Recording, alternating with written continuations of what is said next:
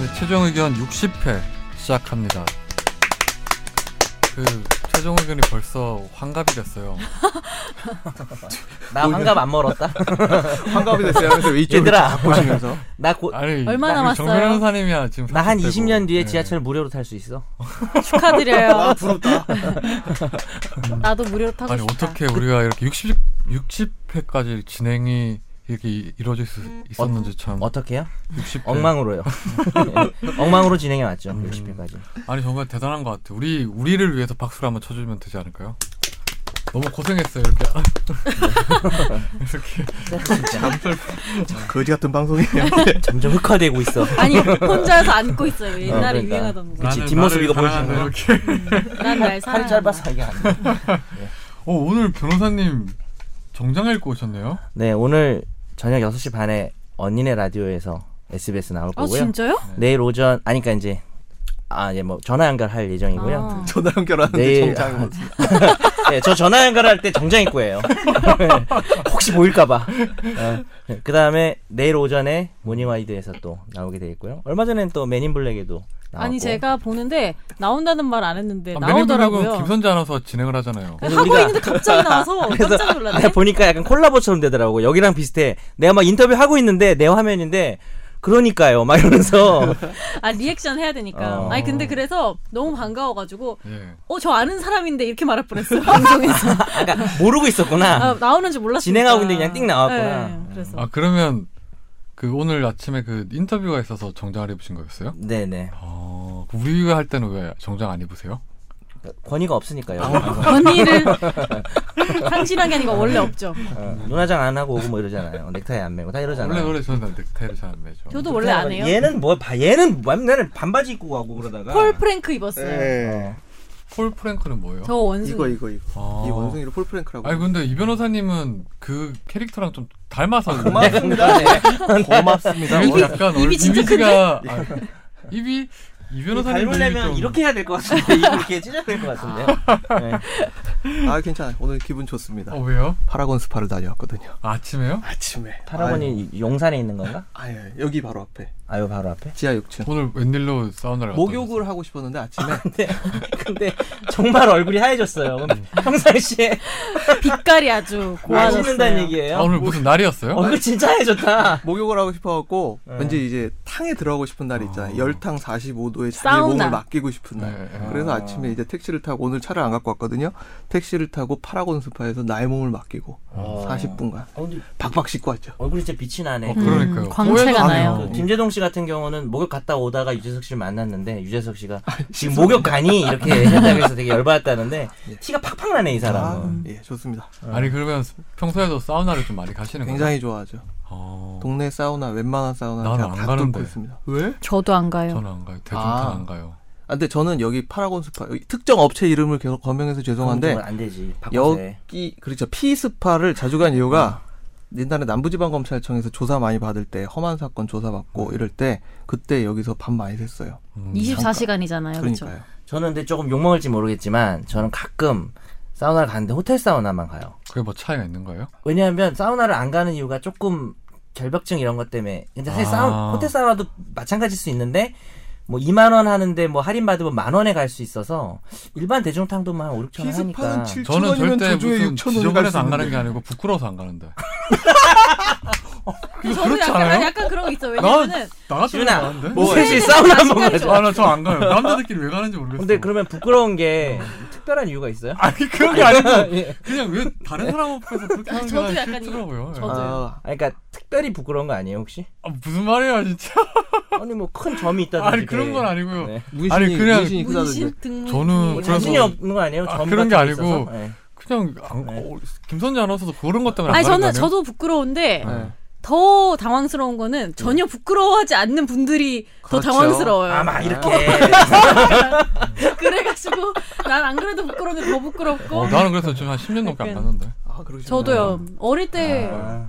제외하고 안 주로 가요. 한강 어. 근처 호텔 사우나들이 보면은 조폭들이 많이 계십니다. 그 여기 피, 스타는 얼마예요? 피스파 조조 6,000원, 일반 7,000원. 그러니까 나처럼 만 원 내고 그 호텔 사우나는 괜찮다니까 음, 사람도 아무튼 음. 없어요. 사람도 없고 가끔 이제 연예인들도 와요 벗은 거 네. 그- 보는 거예요? 어디냐면 알 알 호텔이라고 요 이거 노년동 연예인 보러 가시는 거예요? 아, 아, 라나 뭐 연예인 보러 서울이라고 연예인 보러 스파가? 연예인 보러 만 원 네. 내고 연예인 딱 만났을 때 뭔가 당황해서 시선을 밑으로 하면 또 더 당황스러울 수도 있죠. 네, 알겠습니다. 아, 약간 이런 위험 요소가 있어야 방송이 재밌지 않나요? 음, 알겠습니다. 네. 죄송합니다. 넘어가시죠. 네. 오늘 청취자 사연이 어, 세 개가 왔는데 이 한 분은 저번에 보내주셨던 사연에 뒤이어서 저희는 이렇게 AS까지 확실하다는 걸 확실히 요즘 알려드립니다. AS가 많아요. 선생님께서 하시지 않잖아요. 네, 그렇죠. 그러면 먼저 왜 주- 읽어주시죠. 네, 안녕하세요. 요즘도 변함없이 최종 의견을 즐겁게 청취하는 청취자입니다. 개인적으로는 요즘은 흑화된 권지윤 기자님이 아, 진짜네. 정현석 변호사님보다 꿀잼이 된 것 같습니다. 저는 만족스럽습니다. 자, 초심으로 돌아가겠습니다. 네.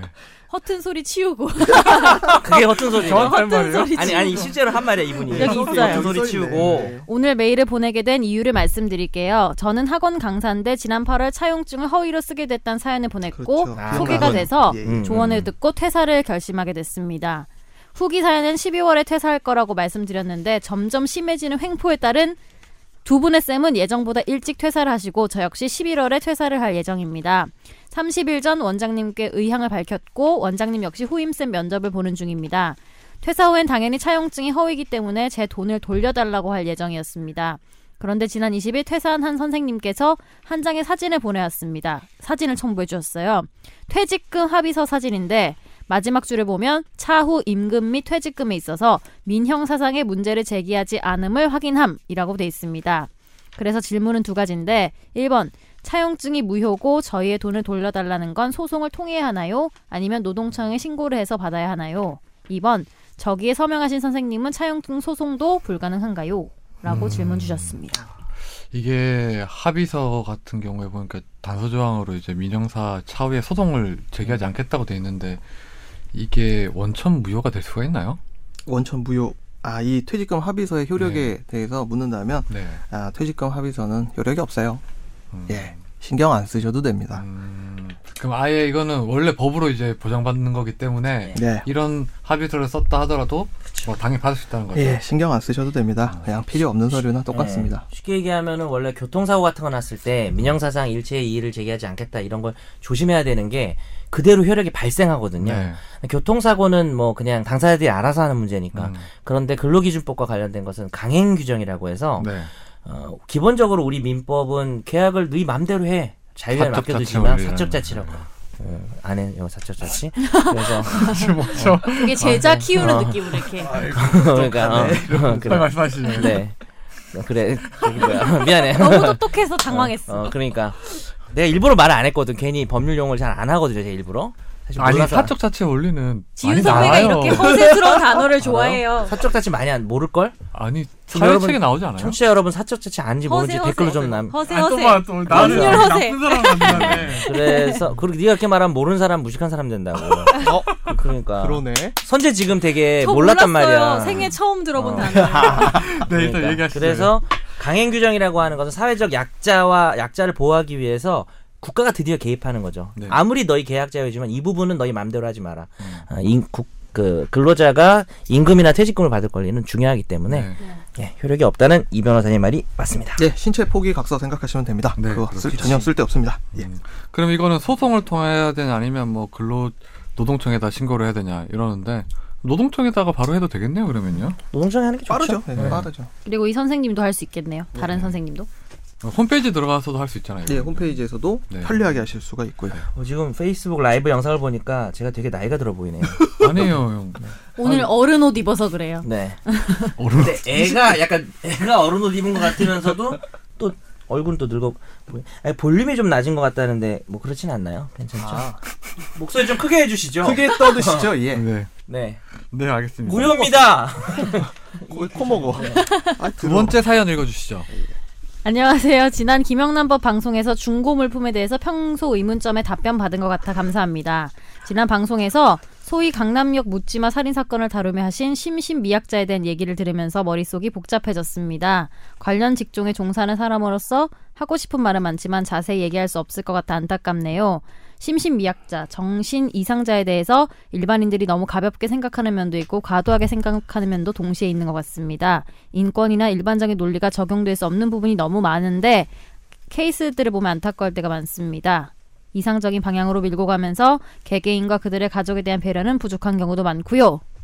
까지가 불평만 하는 것 같네요. 오늘 궁금해진 것은 현주 건조물 방화제에 대한 것입니다. 어떤 분은 불을 질렀는데 간단히 경찰 조사만 받고 질병에 의한 참작이 돼서 그냥 지내기도 하고 어떤 분은 검찰에 소환되고 질병 상태로 보면 심신미약이 명확한데도 징역형이 확실한 것 같다는 말을 듣기도 합니다. 전자는 부모님이 함께 있던 개인주택 일이고 후자는 아파트에서 있던 일인데 현주 건조물 방화죄는 중죄에 해당하고 무기 혹은 징역 3년형을 받을 수 있다고 들었습니다. 이때 현주라는 것은 방화 당시에 사람이 있었다는 것인가요? 아니면 언제라도 사람이 있을 수 있는 불특정한 상황에 대한 지칭인지 궁금합니다. 그리고 아파트에서 불에 붙여 자살하겠다고 하는 분도 꽤 강한 조사를 받으시던데 이런 현주 건조물 방화 미수는 다른 건조물 방화 미수와는 다르게 그 자체로 처벌할 수 있는지도 질문드립니다. 네. 예. 그리고 제 집사람이 인터넷에 권지훈 기자님 사진 보고 살이 쪘다고 해서 그거 다른 사람 사진일 거야 대꾸해 줬는데 어디 가면 기자님 사진을 볼 수 있는지 알려주실 수 있을까요? 팬이라서 반박하고 싶어져서요. 아, 제가 팟빵에 올릴게요. 대- 이분 아이폰 쓰는지 모르겠지만 권지훈 기자 최근 사진을 제가 올리겠습니다. 네, 완전 그렇게 슬림합니다. 네, 알겠습니다. 네. 슬림곰. 네. 일단 먼저 현주 건조물 방아. 현주의 뜻이 뭘까요? 현주 또는 현존 사람 이름 아니죠? 컴퓨터도 아니죠. 정말 아까 예. 그거를 만회하기 위해서 지금 일부러 모르는 척하는 거예요. 네. 주의하기 좀 하품을 쓰기. 너 겸손한 척하지 마. 그게 거싫어. 아니 처음에 굉장히 지금 어이가 어이가 없어 사람 이름은 아니죠 이거 이런 거 던지지 마 제가 그래서 컴퓨터라고 또 끼어들었잖아요. 네. 컴퓨터 아니라고. 나 이런 거 너무 좋아요. 그래. 네. 손은 잡지 마. 다 너 손이 왜 이렇게 적어가지고 차요? 지금 실내에 들어온 지 한 시간이 넘었을 텐데 왜 이렇게 손이 차요? 네. 마음이 뜨거워서 손이 차요. 아, 헛소리. 그냥 수족 냉증이야. 수족 냉증 아니에요? 저 이거 물 좀 차갑게 먹고 싶은데 잡고 있어요. 냉수 좀 먹고 싶어가지고. 네. 아, 현주 현주라는 현존 건조물 방아죄라고도 하는데 예. 사람이 주거로 사용하거나 사람이 실제로 존재하는 그러니까 주거로 사용을 하거나 그치. 혹은 주거로 사용하지 않는 공간이지만 사람이 실제로 이제 거기에 존재하는 이라는 뜻입니다. 여기는 어디? 여긴 뭘까요? 여기는 지- 사람이- 지금 여기 음, 불을 그렇죠. 지르면 김선재 질문. 나 안 들었지? 네. 잠깐만 그래서 내가 생각했어요. 물어보는 거야. 내가 강의할 때도 그러거든. 약간 멍 때리고 있는 애들 내가 막 물어봐. 내가 지금 뭐라 그랬어? 이러는데 에, 사람이 주거로 사용하거나 아니면 방화 당시에 사람이 있거나. 그러니까 여기 지금 불 지르면 현주 건조물인데 네. 여기 사람 싹 나가고 SBS 건물에 불 지르면 주거로 사용하는 곳은 아니잖아요. 그 만약 아파트에서는 그러면 사람이 없더라도 현주 건조물 방아군요. 그런 네. 거죠. 네. 그 주거로 사용하는 게 그럼 뭐냐? 이러면 또, 너 또 주거? 어려- 네. 오피스텔도 오피스텔도. 아, 주거야. 어, 많이, 차, 오피스텔은- 많이 찾았네요. 어, 이거. 오피스텔은 근데 그 주거용으로 신고하면 주거 아니에요? 그러면? 오피스텔은 그 주거용 오피스텔이 다 있죠. 거기 사람 살면. 네. 오피스텔은 그러니까 기와 실질적으로. 침식에 사용한다는 게 이제 그렇죠. 누워서 자고 먹고 뭐 그, 뭐냐 그런 거죠. 네. 그러니까 사람들이 그 꼭 이제 설명을 할 때 교과서에 기와침식에 어려운 사용하는 한자예요. 장소라고 돼 네. 있거든요. 음. 기와침식이 나 뭔지 몰라. 기 한 글자씩 얘기할 수 있지. 기 이거지. 와 이거 눕는 거지. 침. 침 자고 식. 네. 밥 먹고 근데 꼭 밥을 먹어야 근데 되는 건 왜 아니에요. 그거 그렇게 나온 거예요? 밥은 근데? 나가서 먹어도 돼요. 네? 처음에 왜 누가 그렇게 그 단어를 쓴 거죠? 그럴까 그러니까 몰라 한 50년대 제 60년대 생각에는 약간 누군가 일본 쓰셨겠지. 예. 영향도 있잖아요. 아, 일본식 처음에 한자가 그 아닐까 싶은데. 음. 기아침식이라는 얘기를 말을 단어를 접하고 아 이게- 접한 적이 있어요. 아니 얘기를 하잖아요 법조인들 갑자기 아. 기아침식이라고 하는데 종종 듣는구나. 음. 이게 신기하다 그러니까- 보면. 음. 뭐 당연히 추론은 가능하죠 이제 그런데 이거를 왜 그렇게 단어를 썼을까? 줄임말 좋아해서 그래서 요즘에 뭐 딴 얘기지만 법률이 사자성어. 많이 순 한글화 되고는 있어요. 음. 근데 저는 개인적으로는 그 순 한글화 되는 내용의 절반 이상은 반대예요. 왜냐하면 이게 한글화하면 정말 의미 전달이 잘 안 돼요. 그럴 때도 이거는 있어요. 네. 근데 지금 그 원래 단어를 알고 있으시니까 그렇지만 후배들이 예를 들어 그 단어를 모른 채 새로운 단어를 접했으면 똑같이 접할 수도 있지 않을까요? 근- 의미를 그- 거기다 그럴 수도 갖다 있는데 놓는 이게 한자라는 게꼭전 진짜 한자 모르거든요. 제가 사법 시험 볼 때는 한자를 몰라도 되는 걸로 바뀐 때고 음. 그게 너무 다행이었던 거예요. 아마 한자를 많이 써야 됐으면 저는 안 됐을 수도 있어요. 음.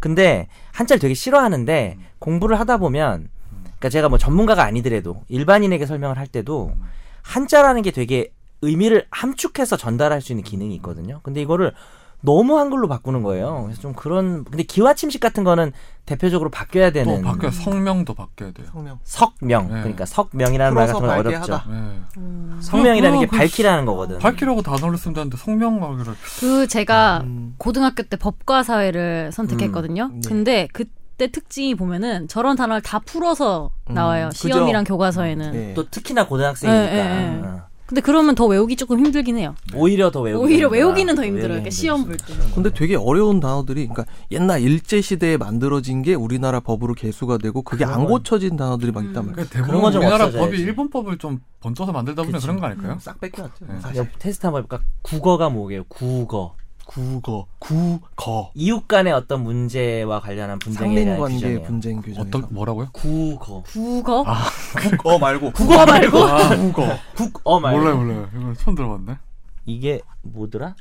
아무도 몰라. 아무도 몰라. 언은 뭔지 알죠? 언. 언, 언. 이게 진동음이 아니에요. 언. 진동음이 아니고요. 언. 오늘 모르겠어요. 언이 언은 뚝 뚝이잖아요, 원자, 뚝. 뚝 원자. 아, 그 아. 국어도 비슷한 그런 음. 맥락인데. 제방인가? 이게 뭐죠? 제발, 아, 아니, 아니, 저, 저도 기억이 안 나. 논두렁인가? 나가 말하다보니까 저도 까먹었어요. 하고 계세요. 검색하고 있어요. 네, 이런 건 바뀌어야 됩니다. 우리 네. 뭐 세 번째 질문 넘어가시죠, 그러면. 네, 아, 그렇죠. 아까 얘기 딱 하나 맞아요, 좀덜 만든 맞죠. 덜 말씀드린 아 게 맞아요. 미, 미수 얘기했었어요. 예, 현주 건종을 방아미수는 다른 건종을 방아미수와는 다르게 그 자체로 처벌할 수 있는지 현주 건종을 방아미수 중하게 처벌받아요. 음. 중하게 처벌받습니다. 아, 또랑이다, 또랑. 음. 국어가 도랑이에요, 네. 음. 도랑. 도랑, 도랑. 근데 조금 전에 저기 나 네, 까먹었어, 현조 문제. 건조물 방아 말고 저 심신미약도 물어봤는데 예. 심신미약은 기본적으로 심신미약으로 인정을 받으면 감경이 되는 거잖아요. 감경을 감경이요. 해야만 그렇죠. 하죠. 예. 네. 음. 알겠습니다. 세 번째 질문으로 넘어갈까요? 안녕하세요. 항상 재미있게 듣고 있습니다. 메일을 보내기 위해서 메일 주소를 확인하려 팟캐스트 58의 내용 설명을 보니 정현서 변호사님으로 되어 있네요. 네가 한 거지. 내가 그랬나? GPD가 그런 건가? 네. 저는 봄, 가을이 되면 중고교생들의 단체 방문이 많은 직장에서 일하고 있습니다. 이런 단체 관람은 적은 매출이 아니어서 저희도 경제 행사와 꾸준히 선생님들을 대상으로 여러 혜택을 제공하고 있었습니다. 종종 대놓고 물질적 선물을 요구하시는 분들이 있어서 화가 많이 나기도 했었습니다. 단체 방문 협의에서 학생들의 편의보다는 선생님들에게 제공되는 혜택으로 방문지를 정하는 분들도 종종 계셨으니까요. 그런데 김영란법 시행 후 이런 부분에 당당하게 거절할 수 있어서 몹시 좋은데 질문 드리고 싶은 내용은 인솔 교사분들은 5천 원에서 7천 원 상당의 입장료를 내지 않고 입장을 하셨습니다. 저희는 이 부분에 대해서도 불가 안내를 했으나 경쟁사에선 다 제공하고 있다고 왜 이리 까다롭게 구냐는 이야기를 들었습니다. 이 부분은 어떻게 판단할 수 있을까요? 그리고 정현석 변호사님의 지치지 않고 도전하시는 개그 정신 응원합니다. 근데 이거는 좀 높이 평가할 만한 것 같아요. 이게 사람들한테 희망을 주는 것 같아요. 할 수 뭐가요? 있다, 할 수 있다 이런 그런 어, 것들. 할 수 있다 이거. 제가 희망의 아이콘. 밖에서는 정말 웃기는 사람이에요. 근데 여기서 왜 아, 여기서 그러냐면 높여요. 여기서는 뭐냐면 여기가 은근히 다 바다는 주지만 음. 이렇게 나서서 하는 사람이 없어. 그래서 제가 약간 부담을 느껴요. 아 그래요? 개그를 담당해야 되는 거. 강박증? 근데 저 이제 그런 거 안 하려고. 아 그래요? 전 지금부터 진지하게 갑니다. 나 이- 그게 제일 웃기네요. 지금. 박근혜 하야하라. 네, 진지하게 갑니다. 방금도 웃겼나요? 빨리 네. 여기 이제 빨, 아시죠? 바티즈 빨간색 나왔다. 이게 아, 기면 이거요? 예. 네. 답변을 주세요. 아니요. 아, 개그하라는 아, 게 답변을 아니지. 하고 이게요. 아니 오명란도 하려고 해요. 김영란이라 이게 아니라 그 뭡니까?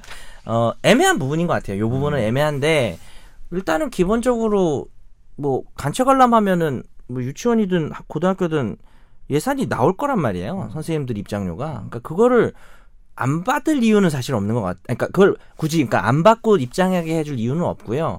다만 업체 입장에서는 다른 데는 해주고 너희는 안 해주니까 경쟁에서 밀리는 현실적인 문제는 있는데 뭐 해줄 이유도 없는 것이고 비- 예산이 나오기 때문에 그래서 그것을 그냥 입장료를 안 받는 것도 따지, 형식적으로 따지면 김영란법 위반 될 수가 있어요. 음. 왜냐하면 그 거기 분명히 법 규정에 편의 제공, 네. 어, 입장료, 관람료 다 들어가 있고 어, 그 문제 그다음에 이게 직무 관련성이 있죠. 왜냐하면 저기를 우리가 단체 관람하면 거기는 수입이 생기고 네. 그거를 교사들이 결정하잖아요. 그렇죠. 그래서 그 김영란법의 좋은 점은 이런 부당한 부분에 대한 핑계거리가 네. 생긴다라는 거니까 김영란법을 들어서 음. 불가 입장을 밝히셔도 뭐 문제는 없을 것 네, 같습니다. 이게 뭐 금액이 뭐 7천 원이라고 해서 뭐 작을 수도 있지만 이게 기본적으로 요런 행위는 기본적으로 김영란법 입법 취지랑 딱 전방된 것 같아. 그래서 이거는 음, 그러니까 저촉되는 음, 네, 저촉되는 네, 이런 거를 처벌하기 위해서 만들어진 법인 것 같으니까 그렇죠. 네, 이 부분은 뭐 금액에 상관없이 좀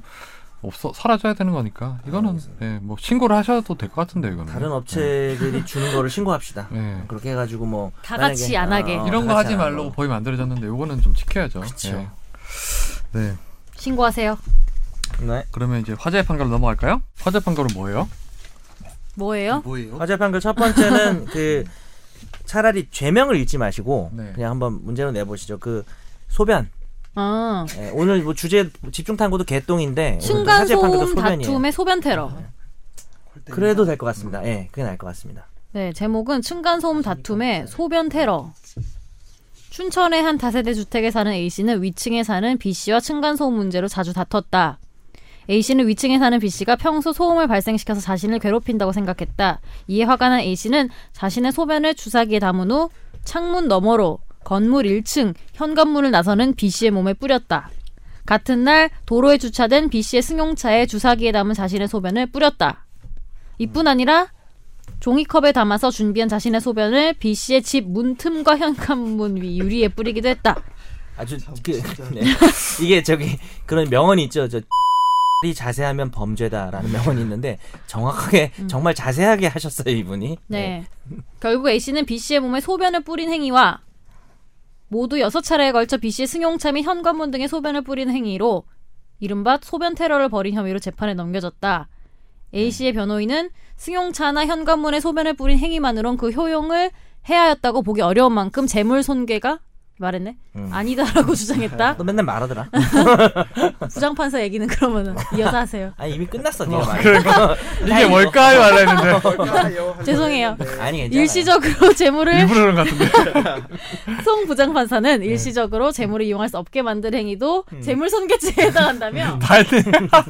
음. B 씨에게 불쾌감을 느끼게 하고 지금 원상 불쾌감을 회복에 느끼고 있어요, 지금. 적지 않은 시간과 노력 또는 비용이 필요한 만큼 네. 유죄가 음. 인정된다고 밝혔다.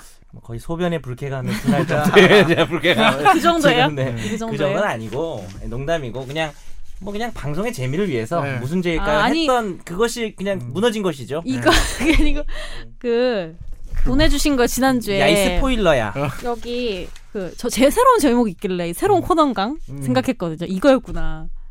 아 정현석의 정현석의 아십, 십니까 아십니까? 나 성대모사 어, 어. 못하게 하려고 원래 아시나요인데 아십니까를 바꾼 아 거고. 코너가 새로 생긴 줄 알았어요. 그러면 저는. 아십니까라면 전원책 성대모사로 갈 수도 있어요. 그래요? 아십니까? 뭐 이런 식으로 할 수도 있어요. 이거 이정재 같은데요? 아니에요. 저, 전원책 성대모사 제가 유시민 성대모사 다음 주에 보여드릴게요. 알겠습니다. 음. 손석희 진행자까지 해가지고. 근데 요거의 문제는 뭐냐면 손괴 재물 손괴죄가 네. 뭐죠?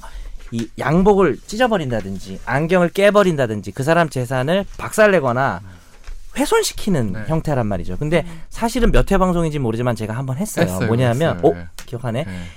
먹는 물 마시는 컵에다가 소변을 내가 한 건데 진짜 사건이 그것이 실제로 일어났습니다.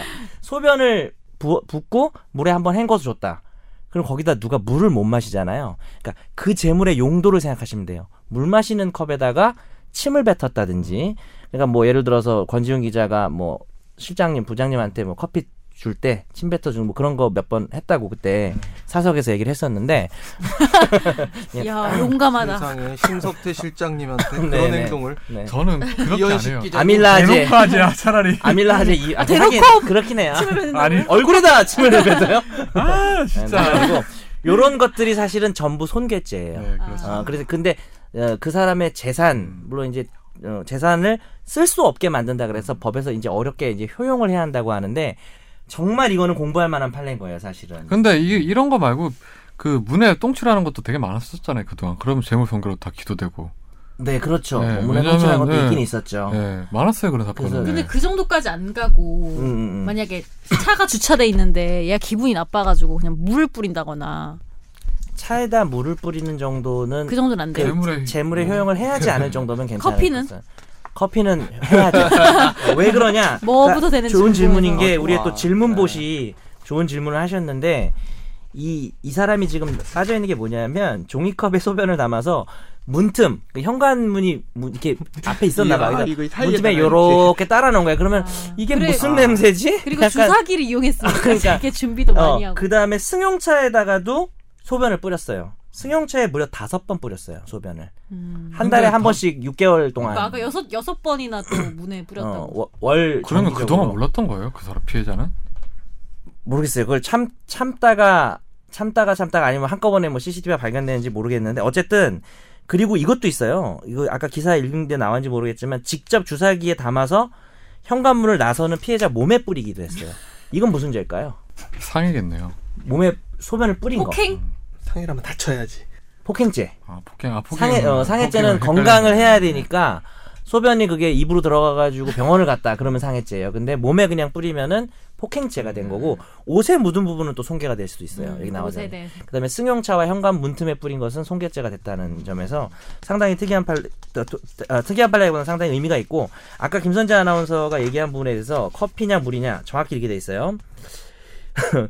소변의 성질과 유리창들의 효용, 차량의 색상 등에 비추어 볼 때 피고인의 행위는 현관문과 자동차의 미관을 해칠 뿐만 아니라 특히 유리창을 통한 운전자의 시야 확보를 저해하고 현관문과 자동차의 이용자로 하여금 불쾌감을 느끼게 하며 마지막 원상회복에 적지 않은 시간과 노력 또는 비용이 필요할 것으로 보인다. 음. 그러니까 자동차에 물을 뿌리는 것은 시야 확보나 원상 회복에 시간이 안 들어가잖아요. 음. 기분만 나쁜 거잖아요. 근데 커피는 그거 세차 맡겨야 될 거 아니에요. 음. 문틈에 들어가고 난리도 아닐 거 아니에요. 그렇기 때문에 흰 차였나 봐요. 아까 될수 그 있는 차는 그럴 것 같아요. 이게 흰 보면은 차였으니까 미관을 노란 해친다. 색깔이 어. 색깔이 노란 높은 차면은 사람이면 그 폭스바겐에서 나온 옛날에 유행했던 그 어. 노란 차 있잖아요. 그리고 또 당뇨가 있으면 또 형량이 올라갈 수도 있고 농담이고요. 그 그다음에 중요한 거는 벌금형이 아니에요. 징역 4월에 집행유예 1년 해가지고 징역형이 선고됐다. 우리가 집행유예지만 네, 범죄 건수가 많네요. 근데 보니까. 건수가 많은데 여섯 조금 차례. 세요. 네. 예, 폭행이랑 오줌 뿌린 걸로 그러니까 이 판사가 오줌 되게 싫어하는 판사인가 봐. 그래가지고 어떻게 오줌을 뿌려? 오줌 그래가지고 좋아하십니까? 아니 뭐 좋아하진 않지만 하여튼 그렇습니다. 아니 예, 이런 분비물 같은 거를 이렇게 분비물 테러하는 게 되게 많잖아요. 네. 보면 뭐 소변뿐만 아니라 다른 것도 있고 그럴 경우 형량이 제일 높은 건 뭐예요 그러면요? 분비물을 저보고 다 얘기해보라는 거예요. 아니 뭐 강, 비듬 뭐 이런 거 다 얘기하라는 거 지금 나보고 무좀 껍데기 아 더럽 정말 더럽다. 이거. 그 그리고 이런 거 있어요. 아저씨들 길 가다가 이거 흥 하시는 분들 그거 만지면 진짜 옷에 튀기고 사람 옆에 지나 정말 짜증나요. 그건데 사실 이거 예를 들어 이렇게 했는데 바람의 옷- 방향에 어, 따라서 막 누구 옷에 묻었다 이거는 어떻게 되죠 그러면? 그거는 사실 무죄예요. 재물손괴죄는 고의범만 처벌하고 있어요. 네? 아, 그렇겠구나. 예, 과실 재물손괴는 음. 형사상 범죄가 되지 않는데 아. 민사상 손해배상을 세탁비를 청구할 수 있어요. 그러면은 노상 방뇨했는데 거기 차가 있었어. 예. 그러면요? 차가 있는데 노상방뇨하면 뻔히 오줌이 묻을 수 있으니까 그 정도면 거의 고의로 봐야 되지 음. 않을까요? 아. 그만하시죠. 구체적으로 뭘 물어봤네. 그렇게. 예. 네. 아니 근데 노상방뇨를 제가- 근데 여성애냐 남성애냐는 다르고 남성애 하면 더 성립할 가능성이 클 것 같아요. 왜요? 그럼 집에 가서 생각해 보세요. 나한테. 진짜 모르겠는데. 아니 뭐 네. 그런 얘기 하잖아요. 세상 사람들 조준이 두 가지 가능하잖아요. 부류가 있다고 완전. 더러운 얘기 좋아하거나 야한 얘기 좋아하거나. 근데 이 김선재 오늘 아나서 더러운 얘기. 더럽고 야한 얘기 좋아하잖아요. 해맑게 웃지 마세요. 둘 다 재밌지 뭐.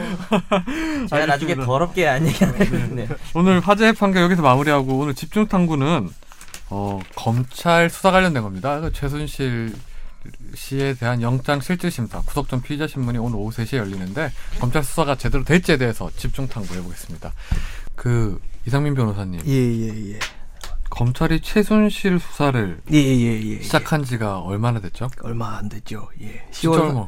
10월 31일 날 들어오셔, 들어오셨죠 그분께서. 음. 예. 아니 근데 이거는 그 미르재단이랑 이런 거는 고발된 게 기본적으로 9월, 9월 말에. 그쵸? 예. 음. 근데 이제 10월 초에 배당이 되면서 그러니까 담임 선생님 정하는 거거든요. 아, 사건이 애기하고 같아가지고 이 사건 어디서 할 것인지 배당을 하는데 중앙지검 특수부가 아니라 형사 8부. 무슨 차이가 있어요? 아 특수부라고 하면 일단 좀 빡세지 않습니까? 이름부터 피의자가 빡센 거지. 특수부가 빡세. 특수부도 예. 빡세지만. 지금 하고 있는 데가 형사 8부하고 첨수 1부에서 하고 있는데 예. 특수일부랑 같이 하고 있죠. 네. 예, 특수일부랑 같이 하고 있는데 이 형사 8부 들어갈 때랑 첨수 1부 들어갈 때랑 이제 중앙지검 들어갈 때 일단 느낌이 좀 다릅니다. 옛날에 중수부 들어갈 땐 더 하고요. 중수부 대검 중수부를 들어갈 때는 거기 앞- 앞에 이제 철문 이렇게 쫙 있거든요. 문 안에서 탁 열어주면 철문이 뚝뚝뚝뚝뚝뚝뚝 열려요. 그리고 나서 안에서 되게 심드렁한 표정의 우리 예, 수사관들이 나와가지고 아 오셨어요 하고 이제 다시 득득득득득득 문이 닫힙니다. 그 차예요? 득득득득. 그렇죠. 예. 철문의 차이. 차이가 크네요. 젊은 차이죠. 예. 아니 뭐 근데 이게 고발이 기본적으로 이제 9월 29일 날 됐는데 네. 이제 배당을 이제 10월 5일인가 이제 형사 8부했는데 서울중앙지검 형사부라고 하면 뭐 되게 큰 데는 맞아. 요 서울중앙지검에 있는 뭐 부장들이라 하는 게 기본적으로 동기들 중에서 가장 뭐 우수한 사람들이 가는 네. 것도 맞는데 형사부라는 게 기본적으로 경찰 사건을 지휘하거나 네. 아니면 뭐 민생 관련된 사건 하잖아요. 뭐 식품 네. 아니면 사기, 뭐 그렇죠. 유사수신 예. 뭐 이런 거 하는데 그 수사를 뭐 못한다 이런 게 전혀 아니고 그게 이제 통상적으로. 네, 그렇죠. 예. 근데 한 달에 이제 형사부 같은 경우에 뭐 검사 한 명이 뭐 1, 200건씩 처리하잖아요. 저 1, 200건 처리하고 보통 들고 있는 사건이 뭐 200건 가까이 네. 되시는 분들도 많고. 그러니까 이 집중이 안 되는 사건이고 요런 정권 관련된 비리 의혹 같은 경우에는 좀 그 인지부서가 주로 많이 했죠. 인지부서라는 게 이제 3차 장산의 특수부나 첨수부 아까 이상민 변호사님이 얘기했던 그런 것들인데 그래서 어느 부에 배당을 하는지를 보고 이 이제 수사 사건의 인지를 어떤- 가늠을 하죠. 그렇죠. 이 네. 사건을 얼마나 심각하게 보고 있느냐를 그걸 보고 근데 그거를 본인들이 더 잘 알 텐데 왜 그렇게 했을까요? 그러니까 이제 대놓고 그랬던 거죠. 제가 보기에는 그냥 뭐 어느 정도 이제 원래 형사부 가면 장기 미제가 많이 되니까 네. 미제를 좀 놔둬서 이제 좀 사람들 여론이 잠잠해지면 그때 뭐 시간을 어, 벌자. 처리하자 처리하려고 하지 않았을까라는 추정. 근데 좀 검찰- 힘들게 됐네. 검찰의 의도를 함부로 추측해도 됩니까? 네, 그 그 경험이죠 아, 경험칙이죠. 경험칙이죠. 그러면 예. 추측해도 네. 됩니다. 경험 네. 측 경험칙이죠. 경험칙. 그러고 이게 그 뭐 특수부가 뒤늦게 이렇게 뭐 투입된 거를 두고도 이렇게 뭐 좀 약간 뭐 검찰 애당초 의지가 없었다고 하는데 압수수색을 언제 한 거예요 지금요 이게? 네. 압수수색이 10월 26일에 네. 이루어졌는데 그때 뭐 압수수색 할 때도 말이 많았죠. 그, 저- 저- 그 사진들이 많이 음, 돌았는데 미르재단 들어갔다가 나오면서 상자가 다 통통 비어 있다. 네. 약간 예능에서 하는 거 아니야? 이거 뭐 더럽게 안 들, 뭐 아이고, 무겁게 안 그거 들어. 맞아. 뭔지 무거운 척하고 맞지. 드는 거. 예. 근데 그 상자 이렇게 기울어가지고 둘이 들었는데 예, 그렇죠. 두 분이 이제 이만큼 상자 한 네다섯 개씩 쌓아가지고 아. 나오는데 저게 만약 다 들어가 있으면 저기에 서류가 다 들어가 있으면 저게 한나당 한 10, 15kg 정도가 나오는데 합계 160kg 되는 것을 두 사람이서 이렇게 들고 온다는 게 말이 되는 거예요. 알고 보니까 반전 아니야. 막 팔에 실핏줄 다 터지고. 우리 검찰을 믿읍시다. 아. 네, 팔씨름 뭐 세계 챔피언. 네. 좀 그건 좀 약간 원래 검찰이 압수수색 끝나고 난 다음에 보면 이제 박스 큰 거 하나에 보면 조그마한 거 하나 들어가 있긴 하는데 쇼 근데 상자네 상자 왜 선물 줄 때. 러시아 인형이야. 인형이네. 근데 두 분 변호사님 어떻게 생각하세요? 이게 의혹이 제기된 게 9월 말이고 이미 그 전부터 이렇게 뭐 말이 나왔던 건데 압, 압수수색이 한 한 달 만이죠 고발이 된지 예. 이게 좀 뒤늦게 압색을 한 거 아니냐 이런 지적이 있는데 두 분은 어떻게 생각하세요? 근데 그 전에도 사실 이 이야기가 없었던 얘기가 아니잖아요. 이 재단 재단에 대한 게 어떤 의혹이라든지 이런 것들이 예전부터 얘기가 돼 있었지만 예. 지금 하나씩 서서히 서서히 밝혀지고 있는 바와 같이 그 부분에 대해서 정치권에서 막아왔잖아요. 음. 그러면 수사하는 사람도 막말로 눈치 안 봅니까? 보죠. 형사 8부에 배당될 때부터 사건을 그래서 당연히 그- 잘했, 당연히 그렇게 할 만하다는 뜻은 아니죠. 음, 당연히 그렇게 할 만한 건 당연히 아닌데 음. 그야말로 당연히 아닌데 눈치 보기를 하지 않았을까? 음. 그냥 추측합니다. 정 변호사님은요? 문제가 있죠. 그리고 뭐 최순실 씨 귀국한 다음에도 음. 31시간 정도를 음. 시간을 줬잖아요. 네, 그렇죠. 그 인권 검찰이라고 불리우는. 네. 음. 그래서 어, 시차를 아마 고려해 준 것 같아요. 그래서 그런 것이 독일 거예요. 필요했는가. 못 과연. 네. 그 사이에. 그런 얘기도 있었죠. 그때 뭐, 그 알고 나가서 왜 체포 안 하고 그렇게 했냐라고 따지니까 안 나갔다. 뭐 검찰이 이렇게 얘기를 했었잖아요, 음. 처음에. 음. 안 나간 것도 문제죠. 그 귀국하는 걸 다, 시간을 다 알면서. 뭐 입국 입국 시 통보 조치를 취해놨긴 했다고 하더라고요 보니까. 네네. 그, 그, 안 근데- 나갔다고 변명하는 것도 좀 음. 사고방식이 잘못된 거 아닌가, 검찰이. 그런 생각도 네. 아, 들어요. 압색이란 게 사실 뭐 형사 사건에서 증거 확보가 목적이잖아요. 그러니까 예. 단서를 확보하기 위한 건데 이게 이게 가장 빨리 이루어져야 되는 거잖아요. 뭐 몰래 예, 아주 빠르게 네. 밀행적으로 급속하게 신속 정확하게 이렇게 이루어져야 되는데 이번 거 같은 경우에 정말 한 달이나 걸렸으면 이건 사실 증거인멸의 시간은 충분히 있었던 것 같아요 보니까 뭐 관련자들이 뭐 은폐하기도 충분했고 실제로 뭐 예. 미르재단에서 K K스포츠 재단도 마찬가지인데 거기 많은 서류들이 다 뭐 파쇄가 됐다 이런 얘기들도 있었으니까. 네. 그리고 이제 검찰에서는 이제 김순환 검찰총장이 어 10월 27일이죠 예. 지난주죠. 네. 어, 특별수사본부를 구성을 하라고 지시를 해서 공- 구성이 됐는데 이제 본부장이 서울 이영렬 서울중앙지검장이죠. 예. 공장인데 그러면서 김선엽 총장이 그랬어요. 이제 결과만 보고하라고. 예. 이거는- 수사의 외압을 네. 절대 그런 의혹조차 없도록 우리가 수사를 하겠다라는 의지를 표명한 거죠. 뭐 일단 이 의미란 게 뭐 결과만 보고하는 게 수사 과정에서 어떤 정보 같은 거는 자기가 알게 되거나 아니면 법무부가 알게 되면 뭐 청와대에 들어갈 수 있으니까 청와대가 수사 대- 대상자니까 기본적으로 음, 네. 예, 예. 뭐 그런 걸 이제 상당히 공정하게 수사를 하겠다는 어떤 선언적 의미인 것 같은데 네. 음, 김선남 총장이 뭐 어떤 마음 내심으로 했는지는 뭐 정확하게 저도 잘 파악이 안 되겠지만 본인이 아닌 이상. 근데 김선남 총장 같은 경우는 전에 정윤회 문건 사건 때 네. 그걸 서울중앙지검장 아니었나요? 그렇죠. 네. 그리고 지금 얘기가 나오는 결과만 보고 하셨나? 예, 뭐 항상 얘기가 나오는 것이 그 당시에 정윤회 문건 때 법무부 장관이었던 황교안 총리가 현 총리고 그때 뭐 우병우가 지금의 우병우고 네. 예, 지금 뭐 그 당시에 뭐 하시던 김현웅 선생님께서 음. 지금 또 법무부 장관으로 계시고 그러니까 이게 모르겠습니다. 어떻게 진행이 될지. 그 이게 보면 정윤회 문건 그 수사 당시 수사 결과를 정확하게 기억하는데 당시에 이게 문제가 됐던 거는 비선의 국정농단이었어요. 네. 예. 그런데 박근혜 대통령이 이제 국기문란 행위라면서 이제 네. 문건 유출로 이제 프레임 바뀌었잖아요. 그래서 이제 예. 박관천 종, 종 예. 아유 참 재밌네. 그래서 검찰이 줄줄이 뭐 청와대 문건 유출에 초점을 맞춰 수사를 하면서 관련자들을 구속시키고 그럼 국정농단 비선 개입의 실체는 파악을 했냐? 근데 검찰은 그때 당시에 또 그 실세 없, 실선 뭐 비선 실세는 없었다 예. 이런 결론을 내렸었잖아요. 예. 공표를 했었고 예, 지금 검찰 입장에서 원죄가 있는 거 아니에요? 그러니까 있죠. 없다고 할 수가 없죠. 음. 그 당시에 발견할 수 있는 기회가 있었는데 음. 그러니까요. 기회가 있었는데 그 기회를 날리고 또 다시 지금 이런 일이 벌어져서 지금 뭐 국민들이 겪는 심적인 이뭐 허탈하잖아요. 음. 지금. 예.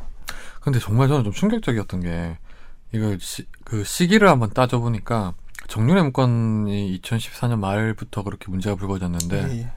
어 최순실 씨가 이거 미르재단 K재단을 또 올 초 지난해 이렇게 준비를 했잖아요. 그러니까 예, 예. 이 사람이 좀 겁이 없었던 거예요. 그러니까 이게 약간 미친 것 자기 네. 전 같아요. 네. 남편이 비선 실세 돼가지고 이런 의혹을 받으면서 검찰 뭐 검찰이 수사를 하진 않았지만 뭐 언론에 이렇게 대대적인 보도가 나오고 했는데도 겁이 없었던 것 같아요. 근데 네. 그런 건 있어요. 한 번 이렇게 자기가 걸릴 뻔 하다가 그게 구렁이 담는 듯이 그게 안 넘어갔잖아요. 걸리면 안 걸리면 대담해지는 거. 이렇게 해도 되겠구나. 아, 그러니까 네. 더 대담해진 것 같아요.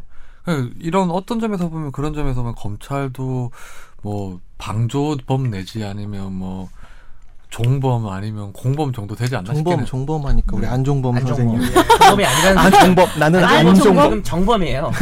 그래서 안 종범이에요. 예. 아, 미안합니다. 음. 수성님. 그동안 이제 뭐 숨어있던 최순실 씨가 소환해서 네. 봤어요? 소환하는 장면 김선장 봤어요. 신발. 신발만 보인 거예요 혹시? 아니요. 신발이 핫했잖아요. 그날 검색어 1위였잖아요. 네. 근데 좀 그게 약간 나이 드신 분들이 신- 신는 디자인인가요? 근데 좀 되- 올드해 되게 보이던데. 네. 웃긴 게 저희 엄마랑 제가 전화 통화를 하는데 음. 그 사람이 가진 것 중에서는 그게 제일 싼 거였을 거야 이러는 거예요. 그래서 아. 왜 이러니까 그 라인 중에 그게 제일 싼 거야 이렇게 얘기하더라고. 혹시 어머님이 명품 애호가인가요? 아니 그러니까 그런데 관심이 많아서 그거를 네. 막 가지고 있다고는 잘 알아요. 음. 엄마 패션에 관심이 많아서 그래서 아마 그 사람이 옛, 그 수많은 신발들이 나왔잖아요 네. 이때까지. 근데 그런 것들에 비해서는 싼 거다 이런 식으로 음. 약간 비꼬아서 말씀하시더라고요. 본인은 거- 검소하게 하고 온다고. 비꼰 거예요, 부러운 거예요. 비꼬았겠죠. 저희 엄마니까요. 네, 네. 부러워하신 거 아니죠? 예. 그리고 뭐 일부 언론 어떤 언론에서 뭐 최순실 씨를 검찰 수사관이 에스코트를 했다 하면서 어, 우리 반주 청취자 사연 중에도 제가 뭐 오늘 못 뽑았는데 예. 음. 뭐 그런 경우가 있냐고 정말 그게 뭐 특혜를 제공한 거 아니냐 이렇게 음, 질문이 있었어요. 근데 그거는 명확하게 얘기하면 아닙니다. 그거는요. 예. 대부분의 뭐 어떤 관련자들이 나왔을 때는 수사관들이 항상 나오거든요. 원래 예. 그런 거. 예. 아 그리고 뭐 보니까 뉴스는 아니고 페이스북 같은데 SNS 보니까 뭐 대역 최순실 대역 뭐 닮은 대역 자. 설이죠. 그것도 지금 뭐 확인된 건 아니죠. 그러게 하겠어요, 근데 그렇게 가지 않겠어요? 그렇게 뭐 그지 예. 무슨 대역할 이유가 없잖아요, 근데. 교명의 옛날- 차이 아닐까 싶습니다. 옛날에 이제 정말 옛날인데 문기동 경장 사건 기억하시죠? 네네 예, 부천서 부천서 아, 성범. 예, 그 사건에서 문기동 경장을 수사를 하고 재판을 받는 과정에서 이 문기동 경장의 그 대역 비슷하게 20명의 수사관을 이렇게 투입시키고 이런 음. 적이 또 있어요. 음. 네, 예. 어, 옛날에 되게 옛날이죠. 되게 지금은 그렇게 해서 검찰이 생- 챙길 수 있는 실익이 없으니까 지금. 그러니까 약간 어, 우리가 비판을 잘 해야 돼요. 네. 비판을 확인되지 않은 걸로 비판하다가 네. 오히려 역풍이 생길 수 있어요. 수사를 할 때 조율을 하는 경우는 많습니다. 그러니까 어, 중앙지검으로 들어온다라고 할 때 아, 하도 너무 지금 이게 사람들이 예, 사람들이 몰려 있고 그러니까 저쪽 음, 뭐 그렇죠. 지하 1층으로 이렇게 해가지고 원래 저 그쪽으로 민간인 못 들어오는데 이쪽으로 좀 들어올 수 있게 해달라. 뭐 그렇게 하는 경우도 네, 있어요. 지금 같은 네. 구조에서 보면 뭐 상식 약간 뭐 그건 경험으로 본다면 검찰 입장에서는 지금 최순실 씨를 희생양 삼아서 자기들에 대한 비판을 좀 그쪽으로 돌리고 싶은 상황이기 때문에 검찰이 뭐 굳이 지금, 예. 네, 굳이 지금 그렇다. 검찰 그렇죠. 자기들 걱정하는 게 대여 그동안 자기들이 음. 그 사실 그걸 비판해야죠. 예. 그걸 비판해야죠. 지금 검찰은 무조건 이 사건을 정말 수사 잘해야 되는 상황이거든요. 안 그러면 이제 공수처 나오고 다 뺏겨요. 네. 음. 자기들 권한을 다 뺏길 상황이에요. 그러니까요. 예. 그래서 검찰은 보면 그런 건 확실히 있는 것 같아요. 정말 그 자기 보호 본능, 자기 방어 기제. 기재가 예, 발동하면 정말 어우, 무서워요, 진짜. 무서워요. 예. 예. 그런 점에서 보면 뭐 그런 거는 좀 한번 좀뭐어 일전에 네티즌들 의혹만 제기한 것 같은데 예. 그건 좀 아닌가. 그냥 조명에 예. 따라서 탈모의 그런 정도가 예. 음. 달라 보이지 않았나. 어, 그때는 또 모자 쓰고 왔었잖아요. 아니 근데 그 스- 그건 정말 달라 보이긴 하던데 나는 그 사진 자체가 다른 사진인가 했는데 아, 무슨 눈매가 뭐 어쩌고 저쩌고. 아, 뭔 완전 다르구나. 눈썹이랑 뭐 네. 머리랑 그, 그 저기 뭐 지금 떠도는 사진 같은 경우에는 음. 화장을 좀 진하게 했던 사진하고 그냥 최순실이 팔색조인 걸로 곰탕도 곰탕 네. 드시고 얼굴 부어서. 아무튼 그 에스코트 부분은 저 지금 답변을 해드리면 그거는 뭐 다른 정치인들이나 아니면 정치인이 아니더라도 기업인들 그 외에 뭐 일반 어떤 특정 큰 사건에 언론에서 많은 관심을 가지고 포토라인이 서 있는 사건에 대해서는 예. 대부분 검찰에서 수사관을 내려보내서 이렇게 좀 보호해준다기보다는 사고를 불상사를 네. 방지하는 방지하는 거죠. 선의를 예. 위하여. 그런 건 항상 있었습니다. 예, 그거는요. 있었어요. 예. 아 그리고 우리 최순실 소환하는 그날 누가 또 개똥 투척을 했더라고요. 보니까. 음. 오늘 화제 판결을 마침 소개한 나왔네요. 음. 예, 개통 투척도 하시고 또 대검찰청에 포크레인 들고. 포크레인. 예, 와, 나 그거 봤어요 영상? 아, 봤어요. 예. 어, 그분 진짜. 다치셨잖아요. 네. 예. 앞에 아저씨. 음, 아시는 분이더라고. 어. 예. 어? 아니 그 다치신 분이 그막 아는 사람, 아. 아. 는 사람. 음. 보고 깜짝 놀랐어요. 아니 근데 정말 그 아저씨는 어떤 심리로 그렇게 했을까 진짜? 그것도 뭐 어디 전주인가 순천, 순천. 순천. 음. 순천에서, 순천에서 포크레인 타고 트럭에 온 거는 아니, 아니. 아니죠. 네, 네. 순천에서 트럭에 포크레인을 싣고 와서 음, 그러니까요. 갔다던데. 야. 저 또 최순실 관련돼서 그런 거잖아요. 그것도요. 그렇죠. 개똥 투척 같은 경우에도 뭐 검찰이 왜 이제서야 수사하냐고 뭐 최순실을 때문에 또 개똥을 또 두 닦았던 개를 건데. 합쳤으면 되게 웃겼을 것 같아요. 포크레인에 개똥을 담아가지고 죄송합니다. 아니 근데 그 영상을 보니까 포크레인이 대검 정문을 다 음, 부셔버렸더라고요. 뜯어내 버리더라고요. 뜯어내고. 그 주차 네? 어, 어떻게 거기까지 갈 수 있어? 대검으로 갔네 또. 음. 주차 관리 그거 부서져 가지고 이제 다 막 널브러져 있고. 음. 아니 거기가 진입이 돼요? 돼요. 계단 아, 계단 타고 올라갔더라고요. 된다는 걸 이번에 알게 됐어요. 포크레인으로. 아 된다는 거. 아 근데 정말 이- 저는 그거 보면서 아 국민적 분노가 느껴지더라고요 진짜 네. 이 사건에 대해서. 그 당연히 또 그렇게 느껴지긴 하죠. 근데 뭐 음. 저는 둘 다 어쨌든 현행법 위반이 될 수는 이- 당연히 될 텐데 개똥 정도가 좋지 않았나. 그러니까 개똥이 좋다기보다는 좀 너무 그거는 위험하지 않나. 거부감이 들수 포크레인은 네, 있어요. 조금 위험합니다. 근데 그런 개똥이 건. 마른 게 마른 개똥이었대요. 아 그래요? 네. 그래서 네. 그러면 좀 죄질이 낫네요. 예. 맞아도 묻지 않고. 어, 그러니까. 아니 근데 제, 개가 친, 변비가 있었나요? 아, 그건 아닌가요? 아. 죄송합니다. 네, 제 친구들 중에 대학생이 많잖아요. 근데 네. 진짜 이번에 진짜 나가야 되나 밖으로 이런 사람들이 되게 많더라고요. 어, 그러니까 전혀 이런 거에 관심 없던 정말, 사람들도. 정말 관심이 없던 사람들도 어. 야 이쯤 되면 진짜 나가야 되나 이런 생각을 하더라고요. 저는 사실 이 모든 우리가 최종 의견을 하든 뭘 하든 나 가장 중요한 게 그건 것 같아요. 아무런 생각이 없던 사람들도 음. 분노를 느낀다는 어떤 민심 있잖아요. 그게 가장 중요한 게 아닌가. 그 근데 카톡방 만든 거 있었잖아요. 그 거기에 처음 가보니까 그런 데를 처음 참여해 카톡방 보니까 만든 게 뭔데? 그 단체 카톡방을 만들어서 처음 가보는 사람들끼리 모르는 사람들끼리 카톡방을 만들어서 어. 아, 뭐 그냥 같이 막- 가요 이렇게 근데 카톡 그냥 아무나 초대하는 거야? 그 아름아름 이렇게 초대를 아, 해가지고 오픈 채팅 방식으로 네, 해가지고. 그런 식으로 한 때도 있었다고 하더라고요. 연대죠 뭐 이거는. 연대. 예. 어, 저희 연대가 학교도 이루어지는, 있었다고 예. 하더라고요. 연대라고 하니까 저희 학교에도 하니까 음. 대학교인지 알잖아요. 아니 뭐 솔리다리 때. 시민들이 연대를 해서 자신의 의사를 표출하는 건 자유니까요. 그거는. 예. 네. 그리고 그 소환 때 또 보면 최순실 씨가 먹은 곰탕이 또 화제가 됐었어요. 곰탕이 청와대 보낸 시그널이다. 뭐 이런 그렇던데. 곰탕을 시키면 1번, 짜장면을 시키면 2번. 곰탕을 남기면 1-1번, 다 먹으면 1-2번. 곰탕 다 비워내. 이게 여기 헤드라인이었죠. 그쵸. 그렇죠. 그래서 참 곰탕 아니, 거풀하다. 저도 옛날- 곰탕 진짜 좋아하는데 맑은 옛날에- 곰탕 있잖아요. 맑은 곰탕. 유병헌 일가 잡히고 이럴 때 네. 그때도 채널에 무슨 뭐 시- 치킨을 그거 잘 정확히 먹고 이거잖아. 소, 심한 목소리로 뼈 없는 치킨을 치킨 시켰다. 이게 헤드라인이었잖아요. 그렇죠. 그럼 그다음에 그건 뭐야? 저기 그 윤사의 유병헌 치킨 뭐 이거 아니야 지금 소심한 목소리로 뼈 없는 치킨을 시켰다는 게 네. 긴급 속보였어요 그때. 뭐 그리고 유병헌 아들내미가 두 달 동안 뭐 사온 만두만 먹었다. 그래서 올드보이의 뭐, 그- 뭐 오대수와 얼굴 생김새가 비슷하다. 이런 게 그때 속보로 나왔어요. 채널 A 뉴스로 기억을 하는데. 예. 예, 사실 이제 거의 뭐 이제 최순실 씨랑 이제 그 청와대가 되게 희화화되는 상황인데 이거는 사실 권위가 무너진 거잖아요, 사실요. 네, 이제 네. 스스로 자초한 측면도 많긴 한데 우리가 그래도 잊지 말아야 될 게 이제 최순실 씨가 어떤 일을 했고 또 청와대가 박근혜 대통령이 어떻게 개입을 했고 이런 부분인데 그 오늘 오후 3시에 이제 영- 구속전 피의자 신문이 있는데 예.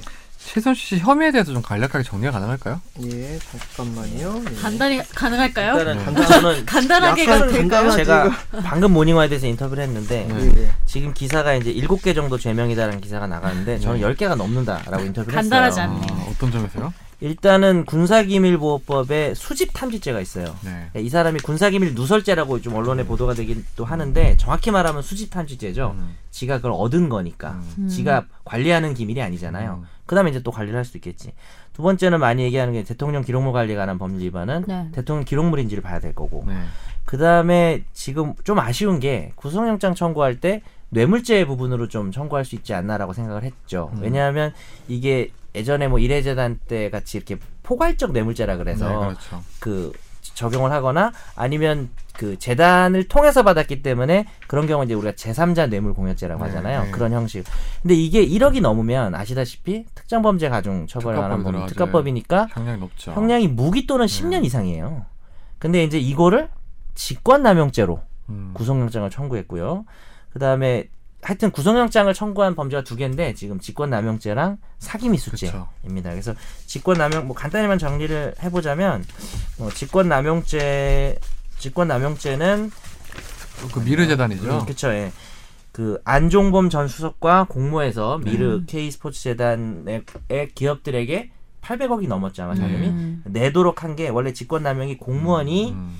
그 공무원이 직권을 남용해서 의무 없는 일을 하도록 하는 건데 그러니까 공무원이 누군가요? 안종범 네. 그렇죠. 수석이죠. 그러니까 이 사람은 정범이에요. 종범이 아니라서 안종범이에요. 네.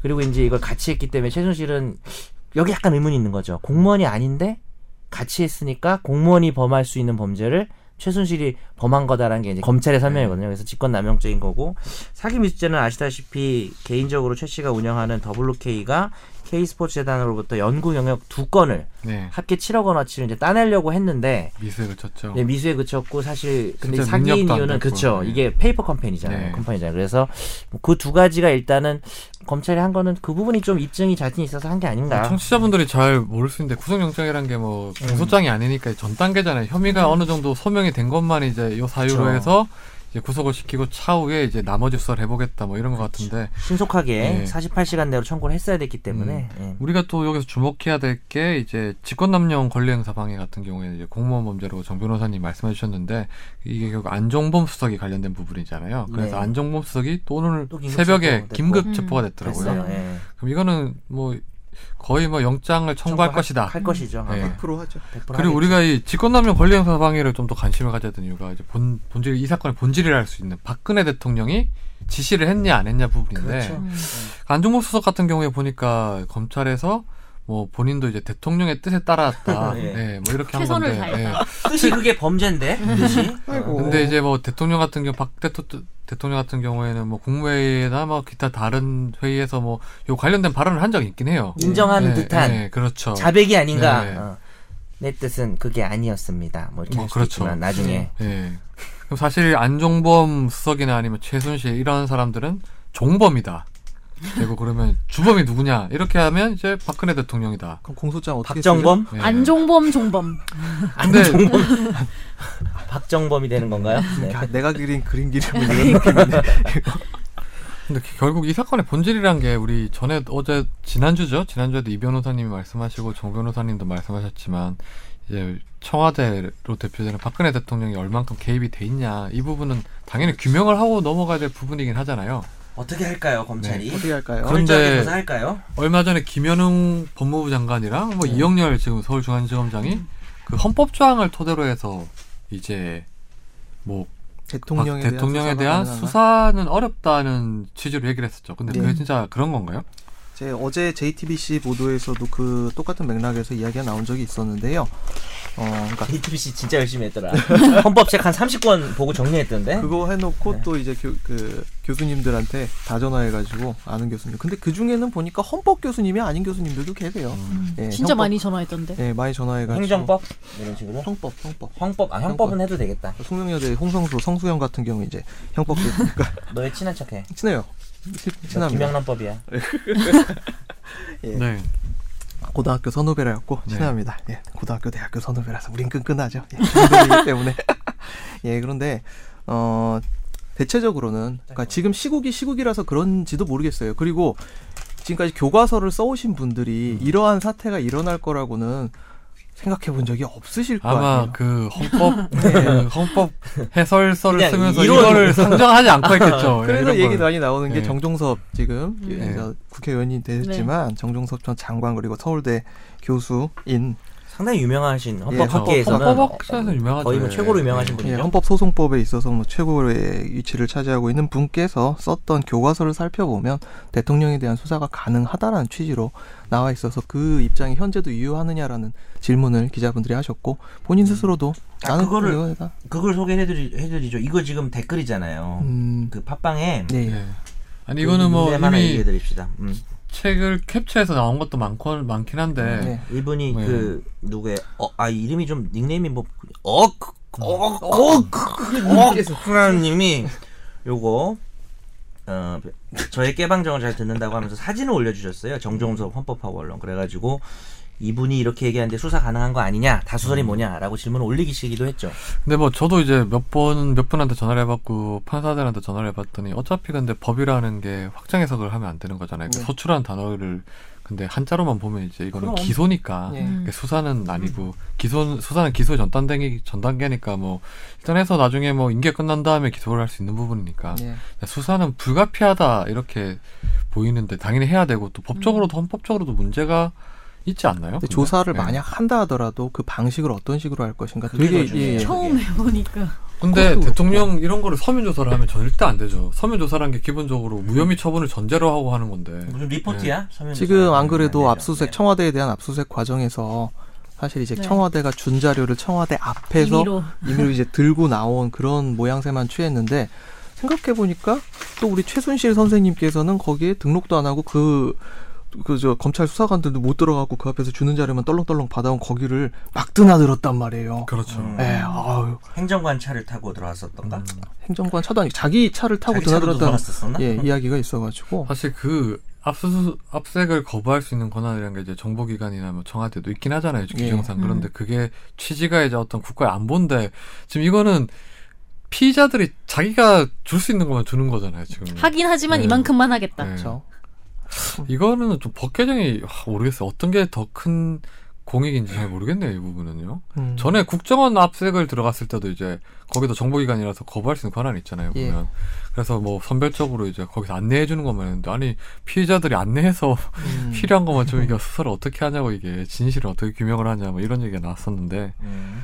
그리고 그, 그 헌법학자들한테 교수님들한테 몇 번 전화해 보니까 되게 이제 헌법을 전공하신 교수님들은 더 엄청 열을 받아 계시더라고요. 그쵸. 예, 왜냐하면 그때 대통령이 보면 원래 헌법 69 구조인가 보면 선서를 하게 돼 네. 있잖아요. 헌법 수호 의무가 예, 있죠. 수호 의무에서 이제 그러니까 그 아래 뭐 구절을 선언을 해야 된다고 돼 있는데 거기 보면 뭐 헌법을 수호하고 뭐 그런 게 있는데 남이 침해하려는 음. 거를 지켜야 되는 사람이 음. 자신이 직접 헌법을 파괴한 거죠. 네, 그렇죠. 사실. 그래서 국기문란 대통령이 자주 썼던 단어인 국기문란이란 게 스스로한테 이제 결국은 음. 또 박적박이 됐다 뭐 이런 얘기를 하는. 박적박. 예. 혹시 다른 헌법 뭐 생각하신 거 아닐까요? 우주 헌법 이런 거. 대한민국 헌법을 생각해야 우주의 되는데. 기운이. 네.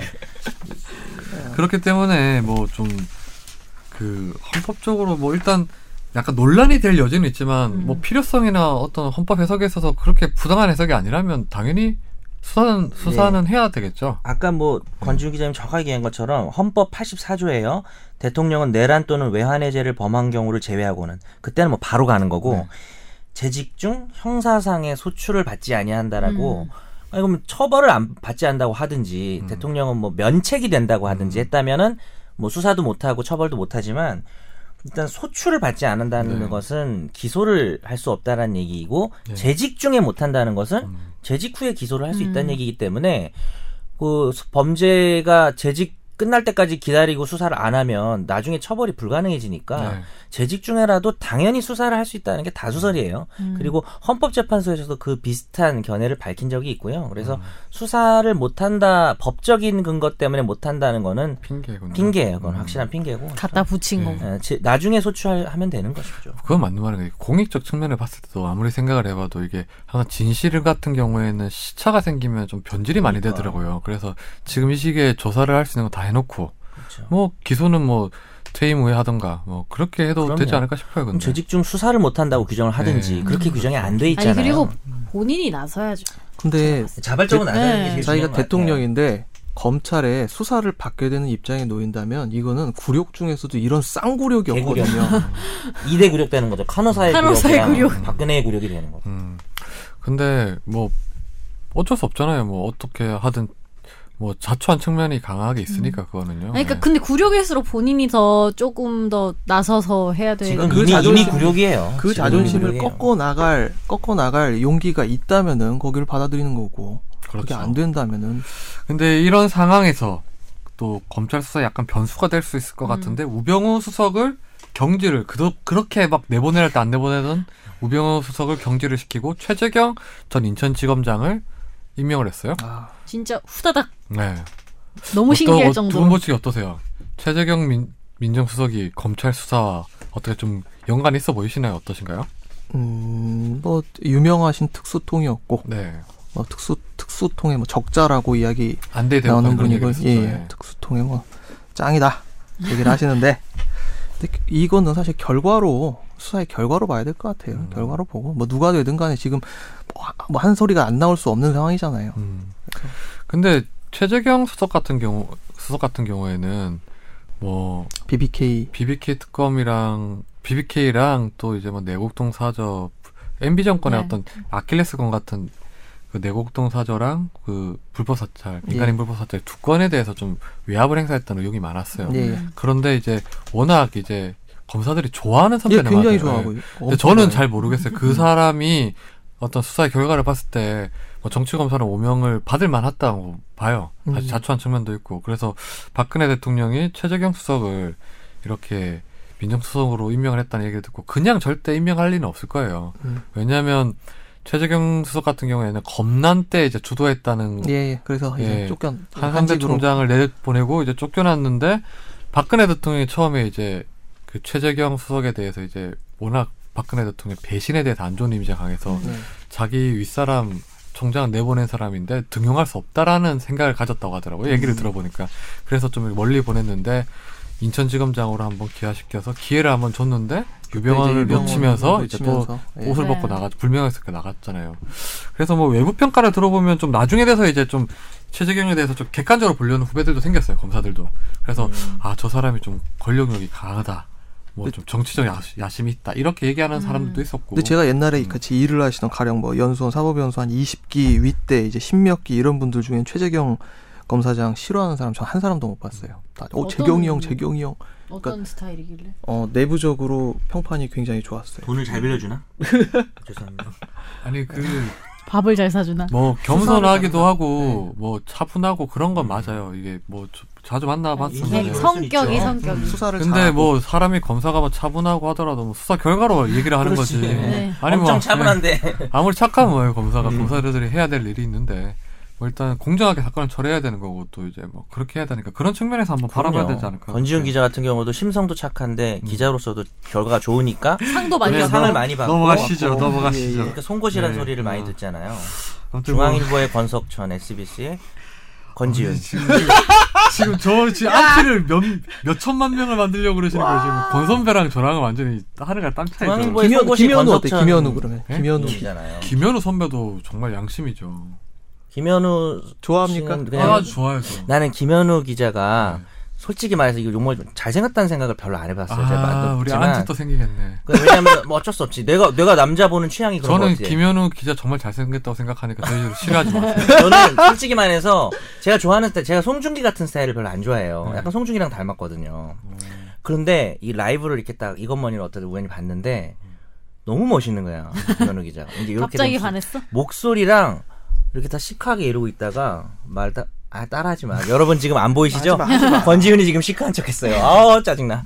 그래서 하여튼, 권지윤 나름대로 매력이 흑화되었네요. 있지만 김현우 기자 매력 있더라고요. 하지만 이현식 아니 우리 기자님 현우 분 좋아합니다. 되게 매력 있어요. 거기 있는 세 분이 다. 다 매력 있잖아요. 그렇죠. 아, 그러니까 이것만이 멤버들이 다- 손승욱 기자 포함은 네 분 다. 다 매력 있는 거 아니에요? 네, 다 각자 개성이 강하시죠. 우리는 언제 매력이 지금? 다 근데 다 개성이 있죠. 우리가? 제가 냉정하게 생각했을 때 이 세 분이 다 범상한 사람들이 아니에요. 세 어디 분이 다 길에서 범상하지 않은 거랑 매력 있는 거랑 아니, 다르 길에서 쉽게 봐- 찾을 수 있는 캐릭터가 길에서 이런 사람 왜 나 찾아? 길에 막 술 먹고 누워있고 그래. 김선재 아나운서도 정말 독특한 캐릭터고 김선재도 그렇긴 해. 네, 사실 정말 전 평범해요. 우리 중에 있어서 약간 평범해 보이는데 사실 아나운서 친구 김선재 되게 아나운서 특이한 거야. 아니에요. 김선재 아나운서는 아나운서 다 빼고도 사람으로 봤을 때 되게 독특하고 개성이 아니 넘치는 아나운서인데 사람이에요. 약간 이런 면이 있어서 나는 사실 좋은 거예요. 음, 눈화장도 안 했잖아요 오늘. 아니 했어요 지금요. 살짝 했어요. 미안합니다. 네. 궁금했어요. 보이시죠? 저도 음. 했어요. 네. 아무튼 그 민정수석이 바뀌면서 검찰 수사에 어떤 압력이 행사되는 거 아니냐, 제대로 공정한 수사가 이루어질 수 있겠냐, 뭐 이런 시각도 뭐 있고 뭐 그런 의혹이 제기될 만한데 예. 아무튼 지금 상황에서 볼 땐 검찰은 이제 자기가 최순실이 살면 자기가 죽는다는 생각으로 일하는 죽죠. 것 같아요. 일하는 것 자살나죠. 음. 같아요. 예. 그런 점에서 작살납니다. 너무 많은 사람들이 보고 있어요. 예. 예. 그런데 또 검찰이 원죄가 있으니까 또 예. 어떻게 할지는 어떻게 수사를 제대로 어디 할지는 또 어디서부터 근데 어디가 또 뭐 잘못된 건지. 오늘 또 보니까 어제 또 예, 김병준 국무총리 네. 후보자 또 지명을 하시고 네. 또 오늘 아침에 한광옥 예. 음. 그 비서실장 지명으로 참 세상에 이게 모르는 일이에요. 이게 저는 보면 DJ 예, 음, 정부 때 비서실장 재밌어요. 예. 그렇죠. 네. 또 뭐 지금 시국이 하수상하고 검찰이 이제 공이 다 검찰로 넘어갔었는 나 거- 넘어갔는데 아, 검찰이 진실을 제대로 규명할 수 있을지 여부는 저희들이 잘 지켜봐야 될 것 좀 같습니다. 해주세요. 코스피가 1950이야 지금. 예. 오늘 그 마무리는 우리 메일 소개해 주시죠. 네, 저희 최종 의견 메일 주소는 final f i n a l 골뱅이 s b s c o k r 입니다. 네. 많은 질문과 사연 보내주십시오. 오늘 60회 여기서 마무리하겠습니다. 안녕히 계세요. 감사합니다. 100회 때 만나요. 그때까지 만 있어요. 안녕.